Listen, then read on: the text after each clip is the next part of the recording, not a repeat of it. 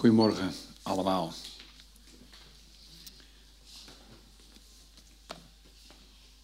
En welkom eh, in deze paasdienst. Ja, ik zat me net eh, te beseffen dat eh, als je hier als gast komt, dat het best wel ehm, eens ehm, apart kan zijn om zo binnen te komen in zo'n setting waarbij nou, het van heel ehm, uitbundig naar heel serieus kan gaan en dan weer terug. En ja, dat, we, we vieren hier heel veel serieus plezier. En dat is, ehm, ja, ik, ik weet niet of je dat herkent. Ik hoop eigenlijk dat iedereen in zijn leven een vriendengroep heeft, of misschien een vriend, waarbij die heel serieus kan zijn. En ook helemaal, zeg maar, gek kan doen. En dat, dat, je, dat je iemand hebt, of nou, misschien wel een vriendengroep, waarbij dat kan. Nou, het gebeurt hier ook. Dat heb je misschien wel eh, gemerkt dan. Um, en dat kan best wel um, awkward voelen. Als je op de knieën zit, ben het niet gewend. Ik ben het sinds gisteren wel gewend toen ik uh, ging tegelen in mijn uh, tuin. En, maar we beseffen vanochtend dat um, ja, juist met Pasen, van Goede Vrijdag, dat Jezus door een ongelooflijk, ja, awkward is het woord dan niet, maar een, ja, een moment had in zijn leven, meerdere, waarbij je echt ja, niet wist hoe hij zich moest voelen. Als je naakt aan een kruis hangt, bespot, dan voel je je ook awkward. Dus ja, wij zijn, uh, wij zijn het hier gewend om eigenlijk best wel te switchen van heel blij naar heel serieus en dan weer terug. En, nou, voel je thuis, zou ik zeggen. Zo thuis als in je eigen vriendenclub. Ja, nou, en dan uh, heb ik uh, een aantal uh, dia's waarbij we eigenlijk meteen al met de deur in huis vallen. Ik heb boven de paaspreek gezet, waar was jij toen het gebeurde? Misschien herkent u wel een paar van deze foto's die hier staan. Als je het later terugluistert op de podcast, ik zal ze beschrijven. Een van deze momenten in het leven die ik heb meegemaakt, waar ik niet allemaal zelf bij was, maar waarvan ik nog wel weet waar ik was. Een daarvan was de vuurwerkramp in Enschede. Op uh, het plaatje is dat, ja, dat is echt het beeld dat bij me staat, het rechter plaatje. Dat op een gegeven moment die, uh, die uh, vuurwerkfabriek de, de lucht inging. Dat was in 2000, sommige van jullie waren toen nog niet geboren. Anderen waren toen al een tijd geleden geboren. En, um, maar ik weet het nog echt heel erg goed. Ik weet nog waar ik zat. Ik zat op de bank in mijn studentenhuis. En ik had op dat moment mijn broer aan de lijn. Aan de lijn betekent dat je een telefoon in je hand hebt. In die tijd zat daar een draadje aan of had je een beetje soort vast met een batterij deed dan al even lang. Maar het was een huistelefoon met een vast nummer. En ik had hem aan de lijn en we waren aan het praten. Ik weet niet eens meer waarover, want eigenlijk hou ik helemaal niet van bellen. Maar ik had mijn broer aan de lijn en op een gegeven moment zei hij wow en ik hoorde een tik aan de lijn, aan de, aan de telefoon. Echt een soort, ja, gewoon een, snap, gewoon tik. En hij zei, wow, toen bleef het even stil. Toen zei hij, het huis verschoof. Hij woont, woonde in Enschede. En um, ja, wat bleek, hij wist niet wat er aan de hand was, maar het was, en toen kwam dus die klap. Hij zei, dit is niet normaal, joh. Nou, wist niet wat was gebeurd, maar een, uh, een wijk verderop waren er in één keer een aantal huizen niet meer. En uh, moesten zij onderdak verlenen aan uh, andere studenten die in één keer geen studentenhuis meer hadden. Ja, 13 mei 2000. Een ander moment wat ik nog echt goed weet, was uh, op 11 september 2001. Iets wat heel veel mensen nog weten. Ik merk gewoon, oh, dat wil je niet te vaak doen uh, als je aan het spreken bent, maar het raakt me nog steeds. Sommige mensen die waren toen nog niet geboren in 2001, maar 11 september kent de wereld nog wel. Ik weet nog waar ik zat. Was in hetzelfde studentenhuis, het was een jaar daarna. En toen kreeg ik ook een telefoontje. Toen zat ik niet aan de telefoon, ik kreeg een telefoontje van moeder. Zegt, zit je te kijken? Wat dan? Nou, zet het nieuws eens aan. En uh, ja, toen zag ik die twee torens in de fik staan. En de wereld veranderde. Door de aanslag op het World Trade Center in New York en een aantal andere aanslagen. 9-11. Ja. ja. Ik weet nog waar ik was op dat moment. In 2014, op 17 juli, zat ik in Deventer op een personeelsdag. En wij waren toen met een aantal collega's nog aan het natafelen. Hartstikke leuk. We waren een leuk spel aan het spelen met elkaar. En op een gegeven moment zegt iemand, joh, moet je dit nou luisteren? Joh? Er is een vliegtuig neergestort. Dat was de MH17 die neer was gehaald. Ik weet nog waar ik was en ik weet dat we elkaar aankeken van, nee, nee, dat is... Hè? Misschien wel meer dan 200 mensen die toen omkwamen, Nederlanders. We wisten toen nog niet dat het uh, ja, kwam door een uh, inslag van een raket. Maar ik weet nog waar ik was toen het gebeurde. En vanochtend wil ik daar eigenlijk een beetje bij stilstaan. Weet u nog waar u was toen het gebeurde met Pasen? Nou, dat kan natuurlijk niet, want dat is 2000 jaar geleden. En toch, en toch kun je daarbij stilstaan. Over waar was jij toen het gebeurde? Misschien is dat wel herkenbaar voor u, van die momenten in je leven dat je zegt van ja, toen werd alles anders. En ik weet nog dat ik dat telefoontje kreeg. Of ik weet nog dat dat gebeurde. Ik weet nog precies wat ik toen voelde. We gaan vanochtend langs drie belangrijke momenten eh, over ja, wereldveranderende gebeurtenissen.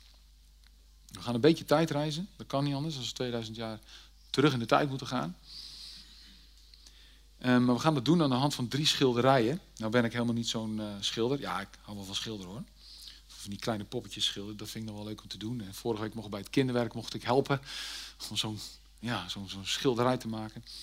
En dan gaan we zo meteen ook zien. We gaan het een beetje hebben over kunst. Dan weet ik daar niet te veel van. Er zijn veel meer mensen in deze gemeente die daar veel meer van weten. Die ons veel beter kunnen dan ik. Maar we gaan drie schilderijen van Rembrandt bekijken. En dan gaan we heel dichtbij komen. En ik heb me laten vertellen dat er een livegroep is geweest die uh, een paasquiz heeft gedaan over uh, ja, schilderijen. Nou ja, die hebben een voorsprongetje. Ja. Maar Rembrandt die kennen we wel, van de nachtwacht. En van een aantal bijbelse tafereelen. Dan wil ik het even, eerst even hebben over kunst. Uh, ja, kunst. Als je er iets mee doet met muziek, of met uh, schilder- of beeldhouwkunst, of welke kunst het ook is, dichtkunst, dan is daar in eerste instantie de kunstenaar die er iets inlegt. Misschien heb je het zelf ook wel eens gedaan. Misschien is je enige kunstwerk ooit op kleuterschool geweest. Dat je een beeldje hebt gemaakt. Zeggen ze, oh wat een mooie hond. Zegt nee, het is een paard. En dat je, dat je er wel iets in hebt gelegd in jouw kunstwerk. Maar dat degene die dat ontvangt, daar iets, ja, iets anders in ziet. En met kunst mag dat. Ja, heel veel liedjes die worden dus ook op een andere manier gebruikt. Misschien, wie heeft de Passion bekeken afgelopen week op tv? Ja, ik ken ze niet allemaal, maar het lijkt wel ongelovige mensen die gewoon het evangelie verkondigen. En waarbij liedjes worden gebruikt die eigenlijk ergens anders over gaan. Die dan in één keer een andere lading krijgen. Ik vind het prachtig en heel awkward op hetzelfde moment. Omdat ik ook weet waar het liedje eigenlijk over gaat. Maar goed, hè, bij kunst mag dat. Dus de lat ligt erg laag vandaag. Maar we brengen hem meteen weer omhoog. We gaan kijken, waar was jij toen je Jezus gekruisigde? Waar was jij toen Jezus opstond uit de dood? En waar was jij bij de terugkomst? Ja, ja. Het kan allemaal vanochtend. Oké, we gaan naar de eerste dia. Dit is um, een schilderij dus van Rembrandt. De oprichting van Jezus aan het kruis. En eigenlijk vertelt dit schilderij twee verhalen. En dat wordt gedaan door een, uh, ja, dat heb ik me ook al laten vertellen, een techniek. Clair obscuur heet dat volgens mij, waarbij je met licht aangeeft wat je wil vertellen. En midden in dit tafereel, nou, misschien zeg ik het wel helemaal verkeerd trouwens hoor, maar uh, dan mag je me meteen weer vergeven. Past dan wel weer bij Pasen. Midden in het schilderij van Rembrandt zie je daar twee dingen in het licht. En het eerste is natuurlijk het kruis met daarop Jezus. Bleek afgebeeld en ze richten daar het kruis op. Maar wat eigenlijk ook meteen opvalt, is in het midden een persoon die meehelpt dat kruis omhoog te tillen. Met twee handen. En die persoon die ziet er niet uit alsof die leefde in de tijd van Jezus. En dat is kunst. Als je afbeeldingen van Jezus ziet over de hele wereld heen, dan uh, hebben we heel veel versies. Een hele blanke man met prachtige lange haren en zo'n baard. Ik heb hem vanochtend ook helaas vergeten te scheren. Maar dan heb je ergens in andere landen, daar is het een donker gekleurde man of eentje met iets andere ogen. Ja, ja. dat is kunst. Hè, dan mag het. In dit geval staat er midden in dit tafereel een persoon die meehelpt het kruis omhoog te tillen. En dit is een zelfportret van Rembrandt. Wat wil hij zeggen met dit verhaal? Dat lezen we eigenlijk weer in Romeinen 3. En dat is eigenlijk afgelopen vrijdag al door uh, Frits gelezen. Dus ik ga er nu een aantal uit de context halen, maar de lijn is hetzelfde. Ik lees een paar versen uit Romeinen 3. Zo staat er geschreven, zegt Paulus aan Rome, de mensen die daar in Rome wonen. Er is geen mens rechtvaardig, zelfs niet één. Er is geen mens verstandig. Er is geen mens die God zoekt. En eigenlijk quote Paulus daar gewoon eh, Psalm 14. Alle zijn afgedwaald, alle ontaard. Er is geen mens die het goede doet, zelfs niet één. En eigenlijk schildert Rembrandt dit uit. Ook ik, 1600 jaar na de kruisiging, heb eigenlijk meegeholpen aan het oprichten van het kruis. Ik was daarbij, soort van. In vers 23. Want iedereen heeft gezondigd en ontbeert de nabijheid van God. Ontberen, dat is iets missen. Maar niet zomaar iets missen, dat is iets missen wat je eigenlijk echt nodig hebt. De nabijheid van God missen. Vers 27. Kan iemand zich dan nog op iets laten voorstaan? Oftewel, kun je met iets nog pochen? Helemaal niks. Met lege handen. En daarom ehm, schildert Rembrandt op deze manier zichzelf hier. En de vraag is, waar was jij toen dit gebeurde? Of waar was u? Heeft u wel eens beseft dat eigenlijk de hele mensheid meehielp dat kruis op te richten? En als je dat nog nooit hebt beseft, dan is vanochtend misschien de eerste keer om dat eens goed tot je door te laten dringen. Natuurlijk met Goede Vrijdag. Maar ook vanochtend. Het was niet goedkoop wat daar gebeurde. Iets missen wat je echt nodig hebt. En wat als je dat niet doorhebt? We gaan naar de volgende. Niet iedereen was namelijk bij de opstanding. Bijvoorbeeld, Thomas was daar niet bij. Ongelovige Thomas. Thomas die geloofde niet dat de Heer was opgestaan. Hij was niet in het graf gaan kijken. En miste hij dus iets van die opstanding, van de vreugde. Veel mensen die nu leven, zijn eigenlijk ook nog niet echt bij het graf gaan kijken, als je begrijpt wat ik daarmee bedoel. Die zijn nog niet bij die opstanding geweest. Ik sprak vanochtend iemand die opstond ja, uit, en die vol was van de overwinning die Jezus heeft gehaald op de dood. Als je dat moet missen, dan mis je echt ja, het belangrijkste feest, denk ik, voor het christendom, het Pasen. Echt zo'n sfeer vanochtend ook, ook in de, in voor de dienst van bloedserieus, letterlijk bloedserieus, maar ook vol van de vreugde van de opstanding.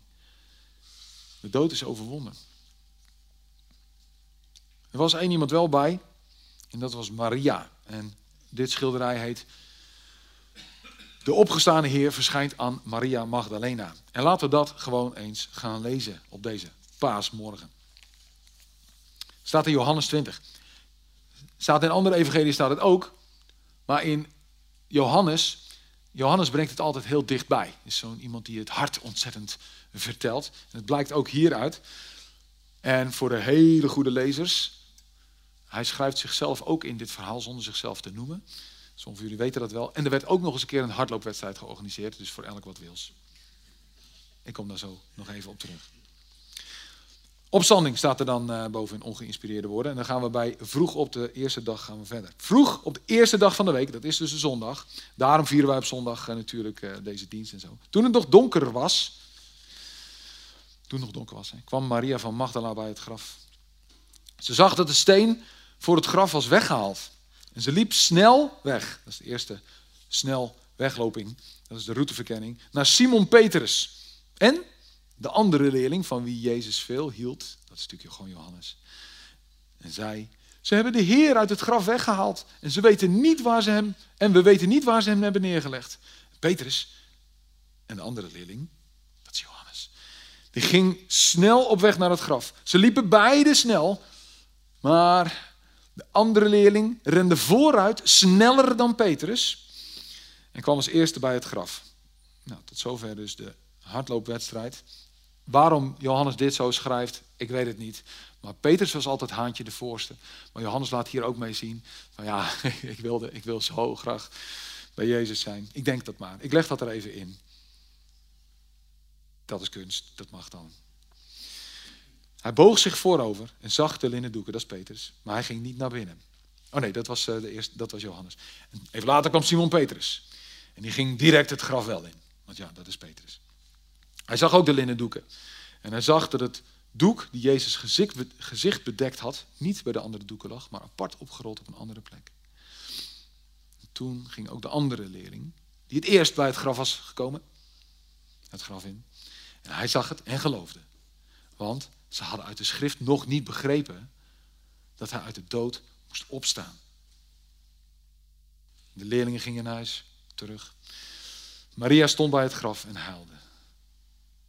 Huilend boog ze zich naar het graf en zag daar twee engelen in witte kleren zitten. Eén bij het hoofdeind, één bij het voeteind, bij de plek waar het lichaam van Jezus had gelegen. Zien we daar ook een beetje rechtsbovenin. Je ziet nog half zo een beetje een, eh, een engel met zo'n cirkeltje. Dat is zo'n halo die eigenlijk erboven hangt. En dan nog een stuk van de vleugel. Ik weet trouwens niet of dat dit degene is die Rembrandt heeft gestuurd of zijn leerling die veel kopieën ervan heeft gemaakt. Maar dat mag niet. Of dat mag, bedoel ik, dat is kunst natuurlijk. En daar zit nog iemand aan het eind van, de, van het graf en dat is een andere engel. En dan Maria, die kijkt zo over haar schouder. Ook weer dat gezicht in het licht, daar gaat het natuurlijk om. En dan Jezus met een mooie hoed. Ja, ik denk dat ik daarachter nu trouwens ook de Notre Dame zie staan. Inmiddels ook niet meer helemaal wat het was.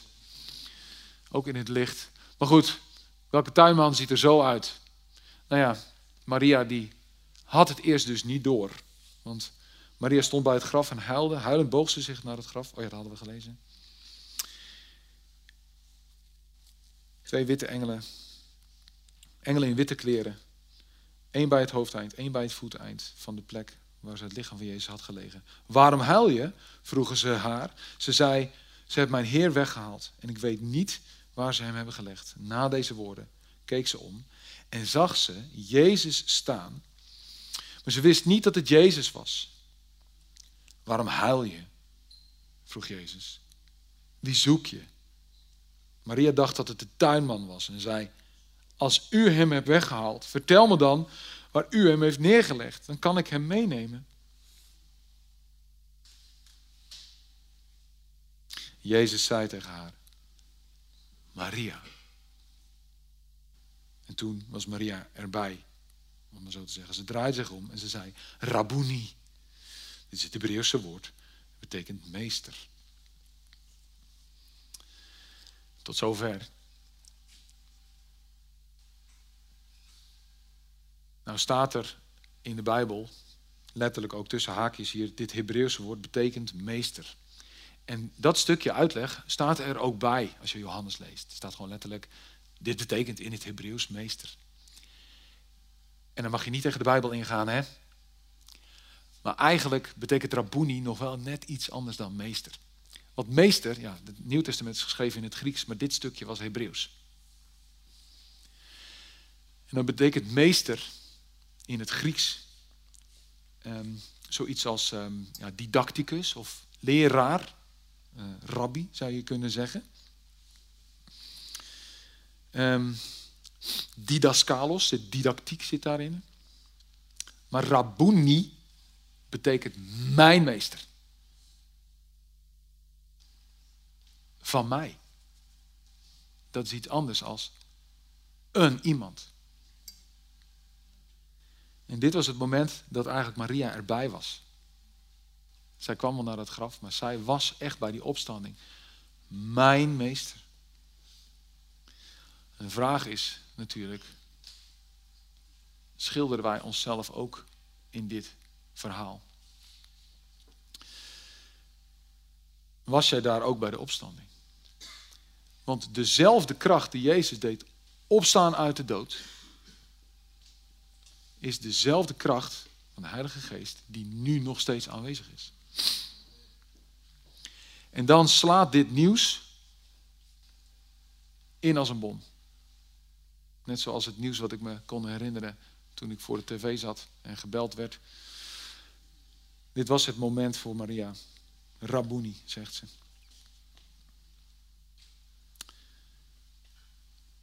En als laatste gaan we het hebben over de wederkomst. Waar ben jij bij de terugkeer? Ik kom zo terug op dit schilderij van Rembrandt. Want dit is zeker de wederkomst. Paulus zegt in uh, Korinthe dat het in een ondeelbaar ogenblik zal zijn. Een ogenblik, een soort split second, dat Jezus terug zal komen. En waar ben jij? Nou ja, iedereen was bij de kruising. Nog niet iedereen is bij de opstanding, maar zeker iedereen zal er zijn bij de wederkomst. Dan zal elke knie zich buigen, zoals we net geoefend hebben. Ja.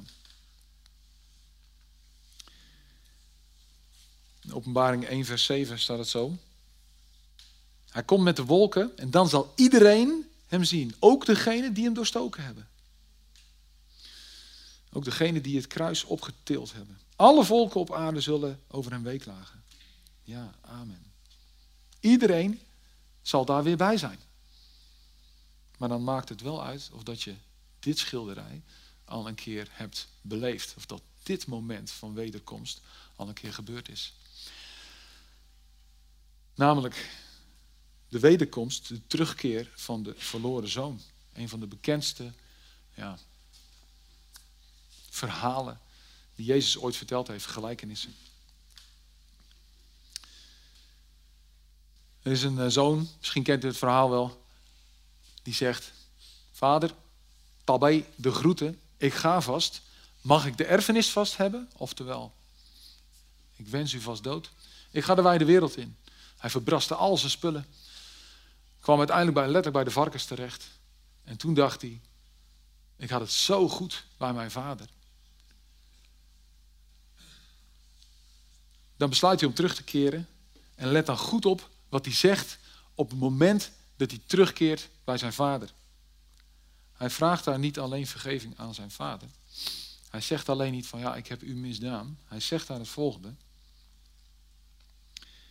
Vader, ik heb gezondigd tegen de hemel en tegen u. Als wij elkaar iets aandoen, dan dragen we bij aan het oprichten van het kruis. Dan zijn wij daar. Maar deze persoon hier, die komt terug ja, in lompen gekleed. Ik denk dan in lompen, dat is een oud woord. Dat echt gewoon in vodden. Komt hij dan terug. Er mist nog een schoen. Die andere is half versleten. En die vader die staat met open armen op hem te wachten. En weet wat nou het evangelie van vandaag is? We zijn nu heel serieus, hè? En straks komen de kinderen en dan gaan we weer helemaal los met het feest. Maar ook wel even heel serieus. We hebben echt helemaal niks mee te brengen in onze terugkeer naar de Vader. Helemaal niks. We kunnen een prachtig schilderij maken. We kunnen echt ons best doen, maar het is Jezus die de dood overwonnen heeft voor ons. Ja. We gaan uh, afsluiten. De kinderen die worden uh, nu zometeen gehaald. En ik ga zo meteen een lied laten horen. Eentje die, ja, die ik in één keer ook tijdens de voorbereiding tegenkwam. Die ik eigenlijk ook wel kende. Die super mooi hierop aansluit. En ik wil eigenlijk u vragen om in de tussentijd nog even rust te bewaren. Totdat de kinderen komen. En dan, ja, dan gaat het zo over in een uh, feestgedruis. Dan zullen zij hun drieluik van schilderijen laten zien. Wil het lied laten horen. Were you there when they crucified my Lord? Een heel oud lied. Echt al nou, heel lang geleden gezongen werd, ook in de tijd van lijden. Misschien is heeft het wel een andere betekenis gekregen door degene die het gemaakt heeft. Het is echt een gospellied. Maar misschien is het goed dat we tijdens dat lied stil zijn. Misschien met de tekst meeluisteren. Misschien zachtjes meezingen. En beseffen dat we bij de kruising aanwezig zijn geweest. Maar ook dat we in de overwinning van Jezus mogen gaan staan. Want de overwinning van Jezus is namelijk niet het wegcijferen van het lijden, maar dat is door het lijden heen overwinnen. Jezus zegt: vergeef elkaar. Dat is nou, dat is overwinnen door het lijden heen. Dat is een voorbeeld. Ja. En besef je dat je niet hoeft te wachten tot de terugkomst van Jezus om terug te keren naar de Vader? Laten we dit lied luisteren en met deze drie vragen daarop, uh, ja, daarover nadenken.